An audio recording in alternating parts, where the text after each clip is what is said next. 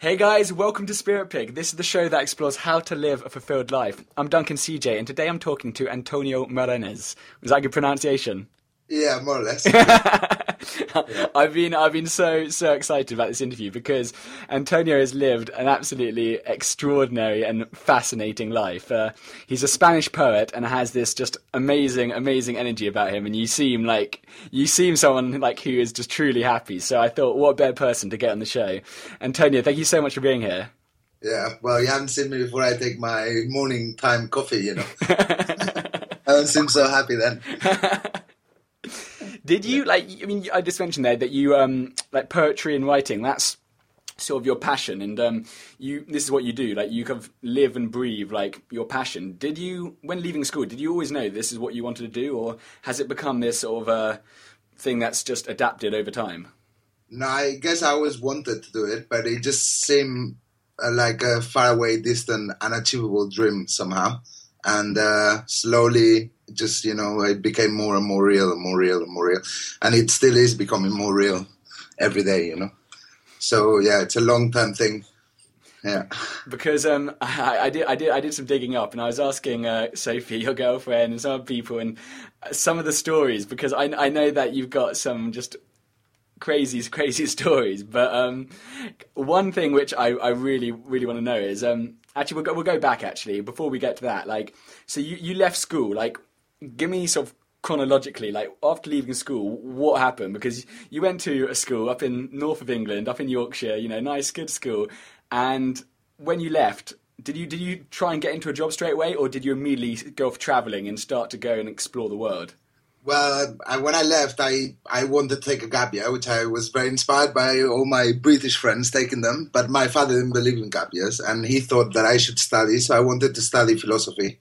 Then he said, "No, you should study something that's useful." So I ended up studying economics, and I lasted like three months basically. and after three months, I went traveling, and uh, yeah, I went to work in the Canary Islands and um, fishing, and uh, spent six months there then I thought I'd give studying a go again, but lasted only a year and a half. And then I went traveling, and I spent eight years traveling on the road. Eight years. Yeah, yeah. I guess the thing was that it was a thing that came since I was a little boy. I was always told how things were, and uh, but I wanted to see for myself. And I was always questioning. I was very much one of those persons that always asked the question why, you know and uh, I was never satisfied with the answer unless I arrived to it by myself. So you know, I couldn't just sit and do what I was told because I felt like you know that they told me the world is like that. Well, I want to see it for myself. So there was a big drive inside me to leave, leave, leave, and eventually I just yeah, I just left. Uh, God, because I mean, one story which um, like I mean, we're, we're touching a few of them, but India. So you lived in a treehouse, is that correct? Yeah, I lived in a treehouse in India. Well, yeah, it was a cliff in uh, in, Gokar- in Gokarna, which is in Karnataka, sort of uh, north of Kerala, and uh, it was a cliff, and it had two sort of platforms, and on top there were two two trees that would give shade. So it wasn't like a, we called it a tree house, but I mean the the trees were more like the roof of the house, and uh, the house wasn't. There was no house. There were no walls. So yeah, it was a beautiful place. And then I, like, I like this idea of um, because um, Sophie was telling me how uh, you became almost infamous out there. That you, you met you met a traveller and he told you about this apparently this crazy naked Westerner. Apparently yeah. this there's this idea. They said there's some naked Westerner living in a tree up in India, and you actually heard this story. Actually, them talking about yourself. It was it was it was wars because he said uh, I heard stories about a crazy naked Span- Spaniard. You know big Spaniard, a giant or something. And obviously, because it's like uh, Chinese tales, you know, it just got bigger and bigger. So the story is is weird because that was in the south west, and uh, and this conversation I had in Calcutta, yeah, which is in the east, you know, so the other side of India.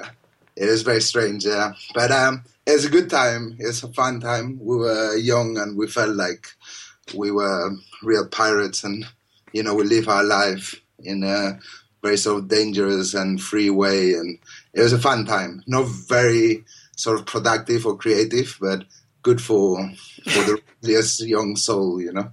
What kind of, what kind of, yeah. what kind, what kind of what kind of uh, things did these experiences teach you? Like, did you did you? Because a lot of people say that they learn more from traveling than you know they did in all their time in studying and working in books. Like, did you learn a lot about yourself through like just this complete freedom?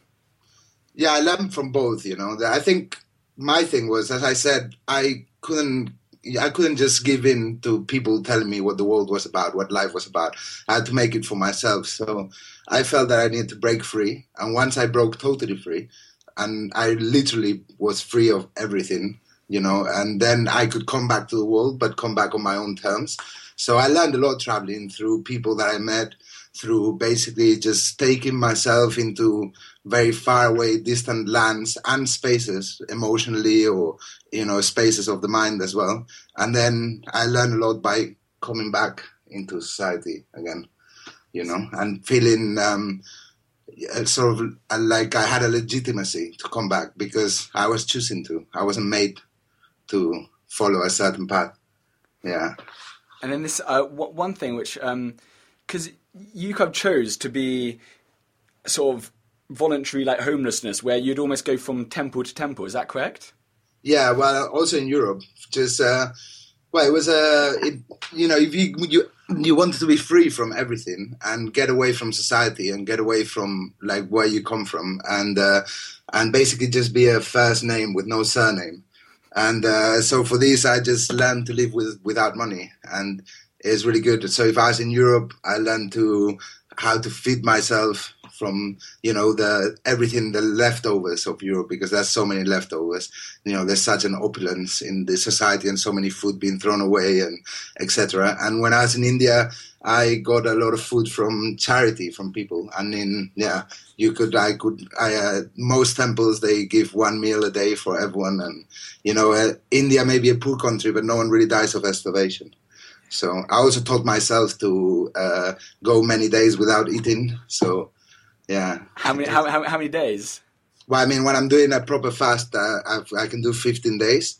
But uh, back in those days when I was traveling, I could sort of like have a good meal and then go sort of two, three days without feeling hungry and until I ate again. Is yeah.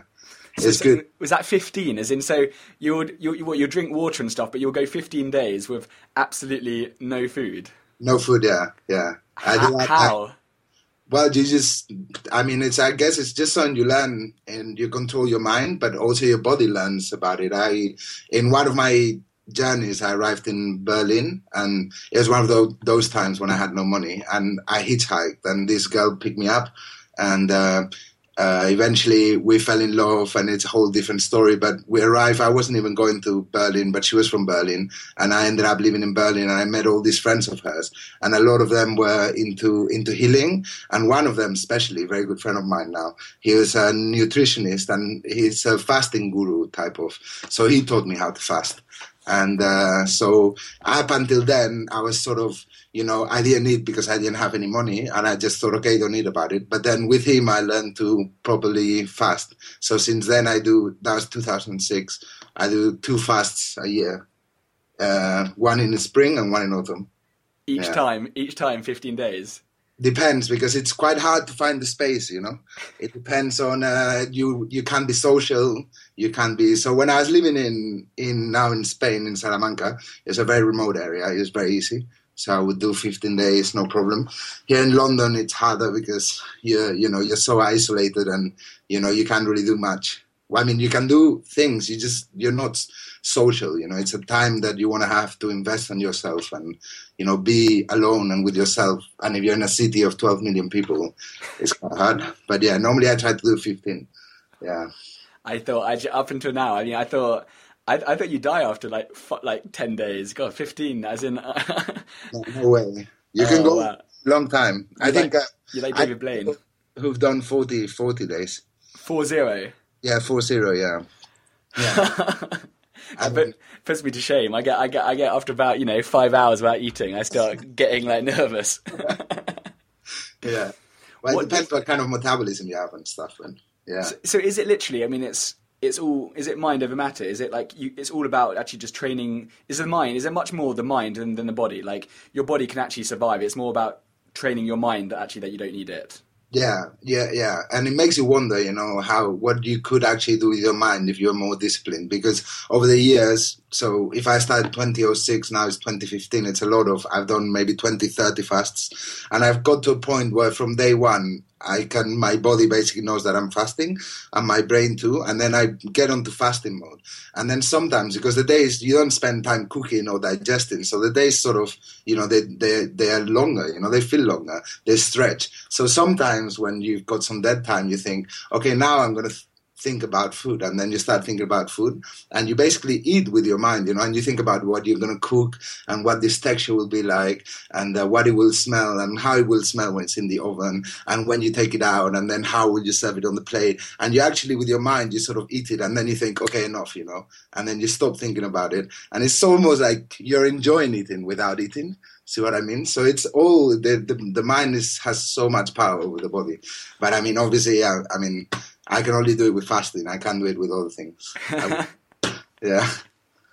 Has this has this taught you? Um, I don't know. Has it changed your sort of idea or perception of like what's really truly important? Like, do you think before you did either like the traveling, the fasting, the um, just going off and exploring and like seeing stuff for your yourself? Did you have like a different idea of like what was important? And this is has this kind of changed your has that kind of destroyed those paradigms and actually made you realize what's really important? Well, not really. I mean, on a way, it's like I wanted to have sort of like a, I, I, I add to the picture, you know.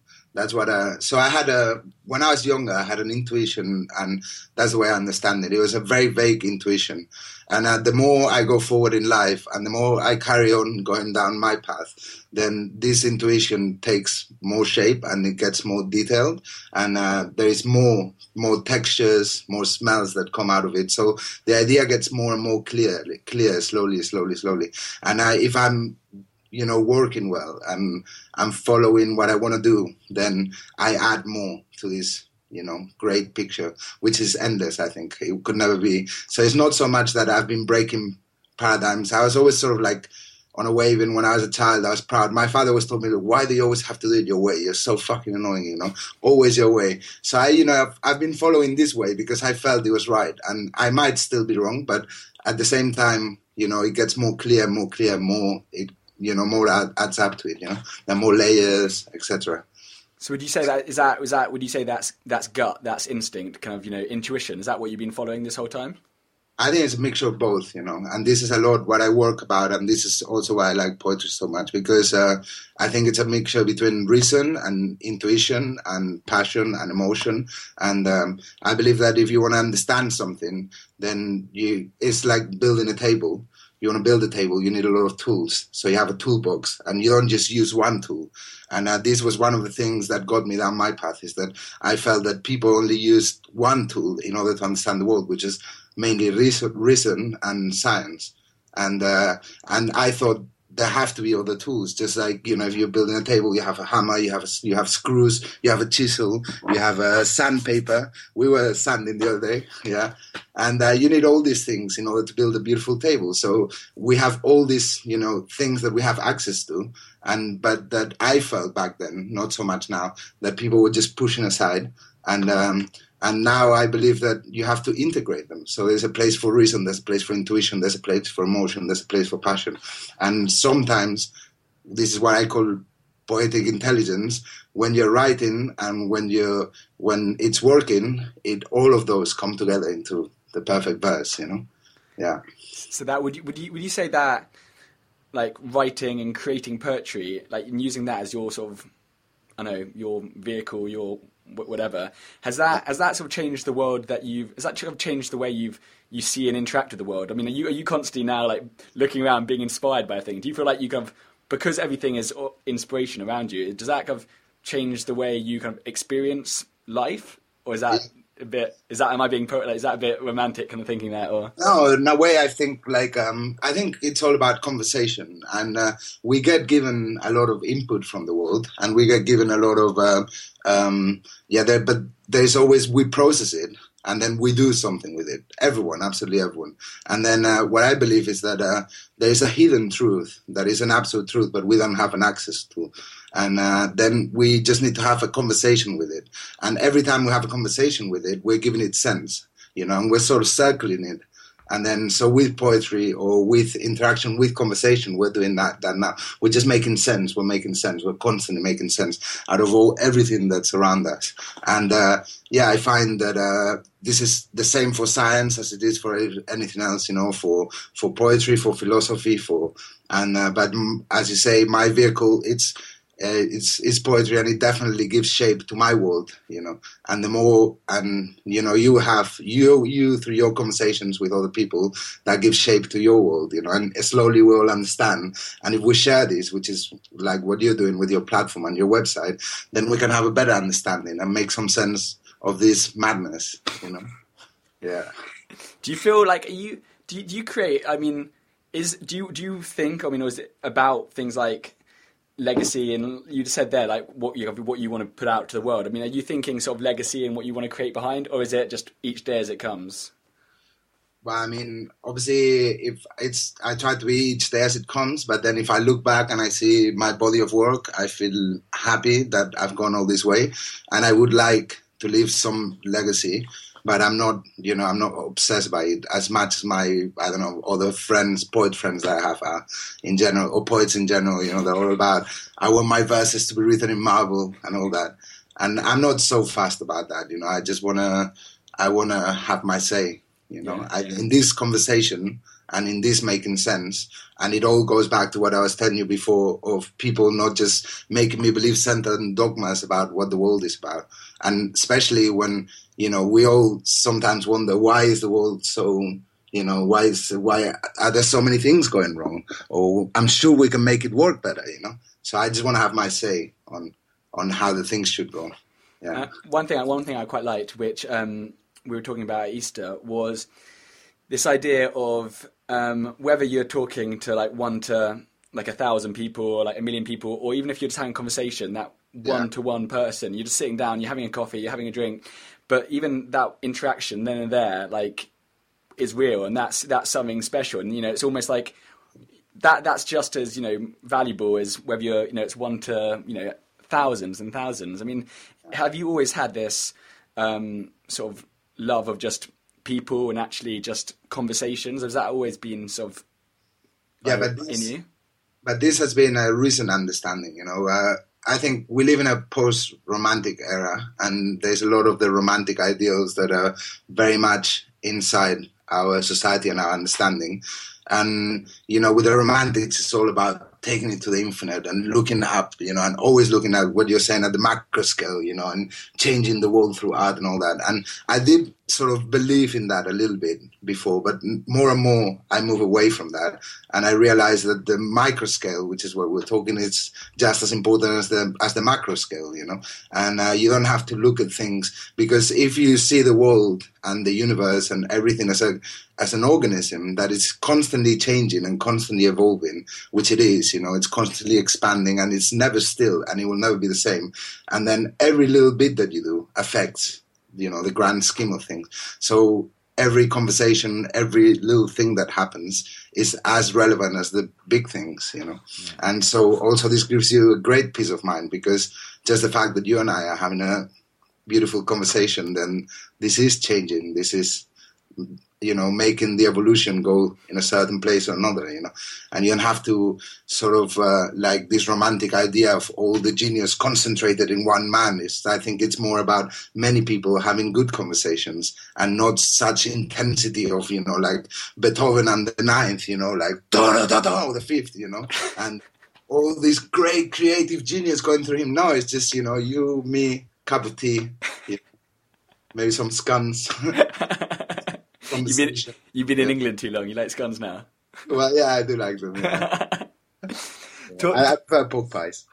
Talk, talk, talk, to me about uh, talk to me about Omar. Sophie was telling me she goes when you when you were you were you were in the Middle East and North Africa and yeah. you gave up alcohol and women and called yourself Omar. okay, yeah, well, that's kind of like a yeah. So yeah, sounds a bit weird when you say it like that, but it's more or less very accurate. so basically, I was very um, because I'm from Spain, and obviously we have all this uh, Islamic influence. I was very um, interested in the in, in my roots, you know. And uh, when I went traveling, so I spent a long time traveling, eight years, but I seem to always spend my time in the same places. So in between Spain and India, and everything that's in between. So Europe, the Middle East, etc. And uh, you know, when I learn traveling is like anything else. You know, you get better at it the more you do it. So you know, when I I arrived in the Middle East, I was very very uh, curious about Islam, and I really wanted to give it a go. You know, so I started reading a lot. I read the Quran, and then I read. Um, I met a very good uh, Islamic professor in Sevilla, and he gave me some of his books, which are really good. And then uh, I went to a tailor in Aleppo, made myself this uh, Arabic dress, you know, like a jilabay. And then uh, slowly I started calling myself Omar instead of Antonio. And then, um, yeah, I would go to the mosque and I would live basically like a Muslim. And I did it, you know, it was part of my traveling. I really wanted to see what all the fast was about.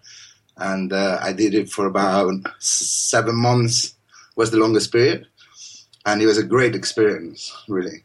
And uh, also, I felt like Islam was a very relevant sort of topic in the world, and I wanted to see what it was all about, you know.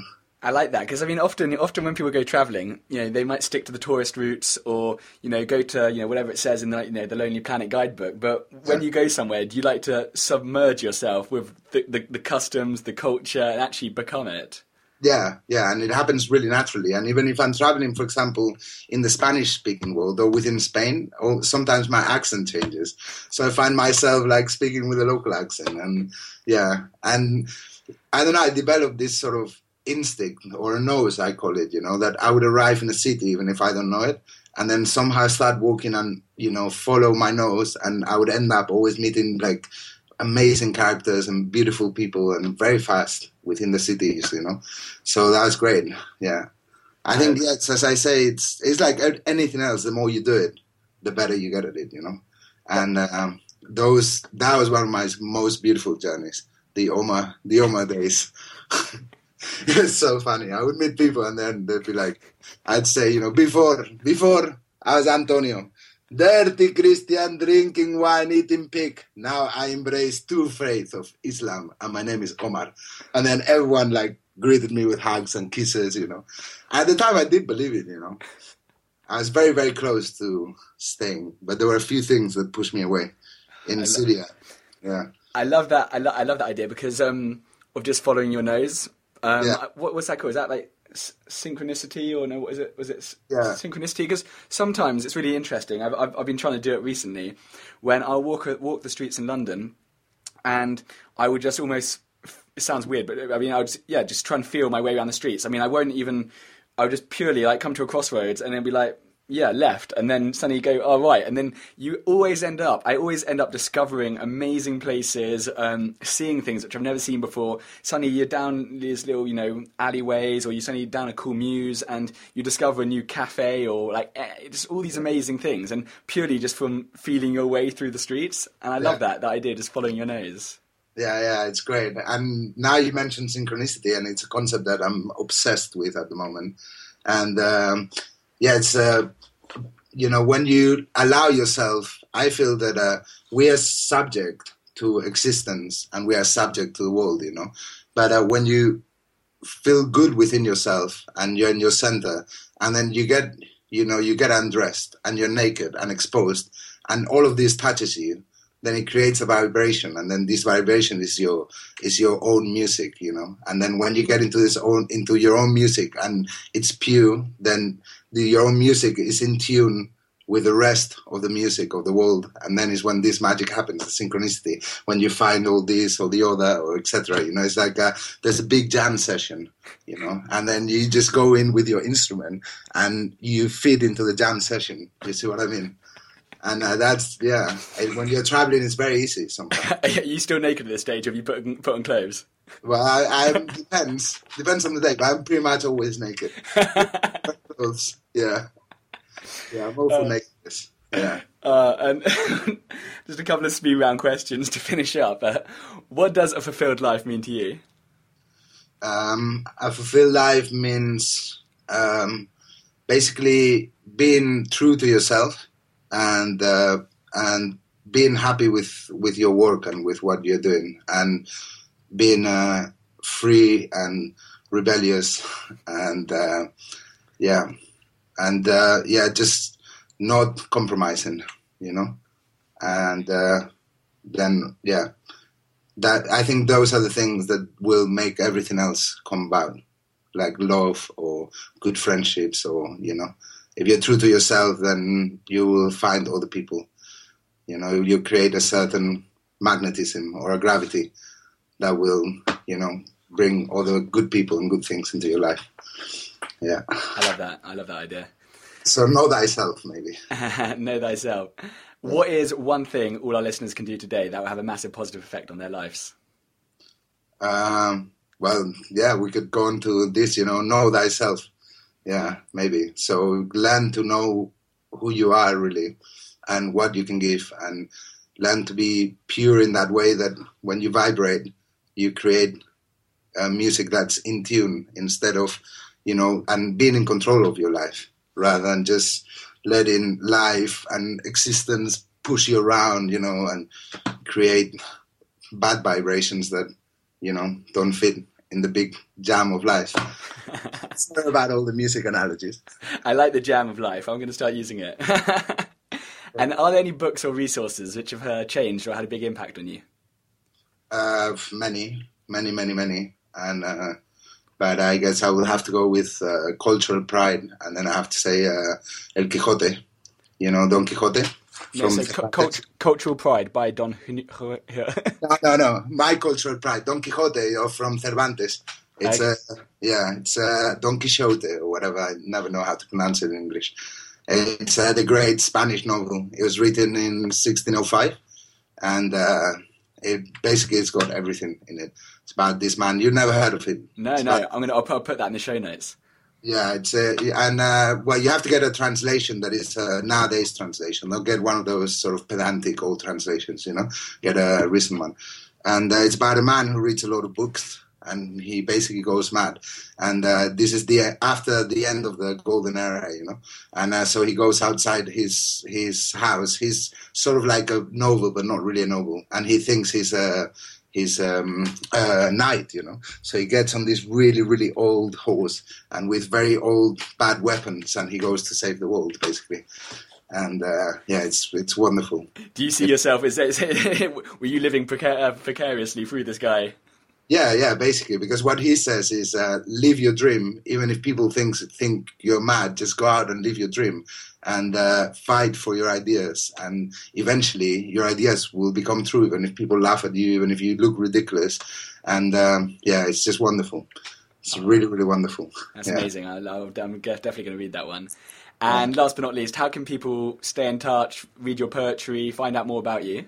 Uh, well, I've got a I've got a blog but uh, in Spanish, most of it. I've got a little bit in English, and uh, and I'm about to publish uh, my first poetry book, also in Spanish, even though it has a few uh, words and a few poems in English. And so, yeah, amazing. I'll I put, I'll point yeah. them. We'll get, I'm going to get that off you, and so we can put that at the end of this interview. Okay, great. Yeah. Antonio, it's been, it's been, it's been a lot of fun. Thank yeah, you so, so much. No. I like your chair as well. You slide yeah. you slide lower and lower and lower down the chair. You're so low, you almost. I in the camera, you see. Yeah. almost horizontal. yeah. Thank you so much for talking to me today. I really appreciate it. No, thank you, Duncan. It's been really good fun. we'll catch up soon. See you All later. Right. Bye. Yeah, bye.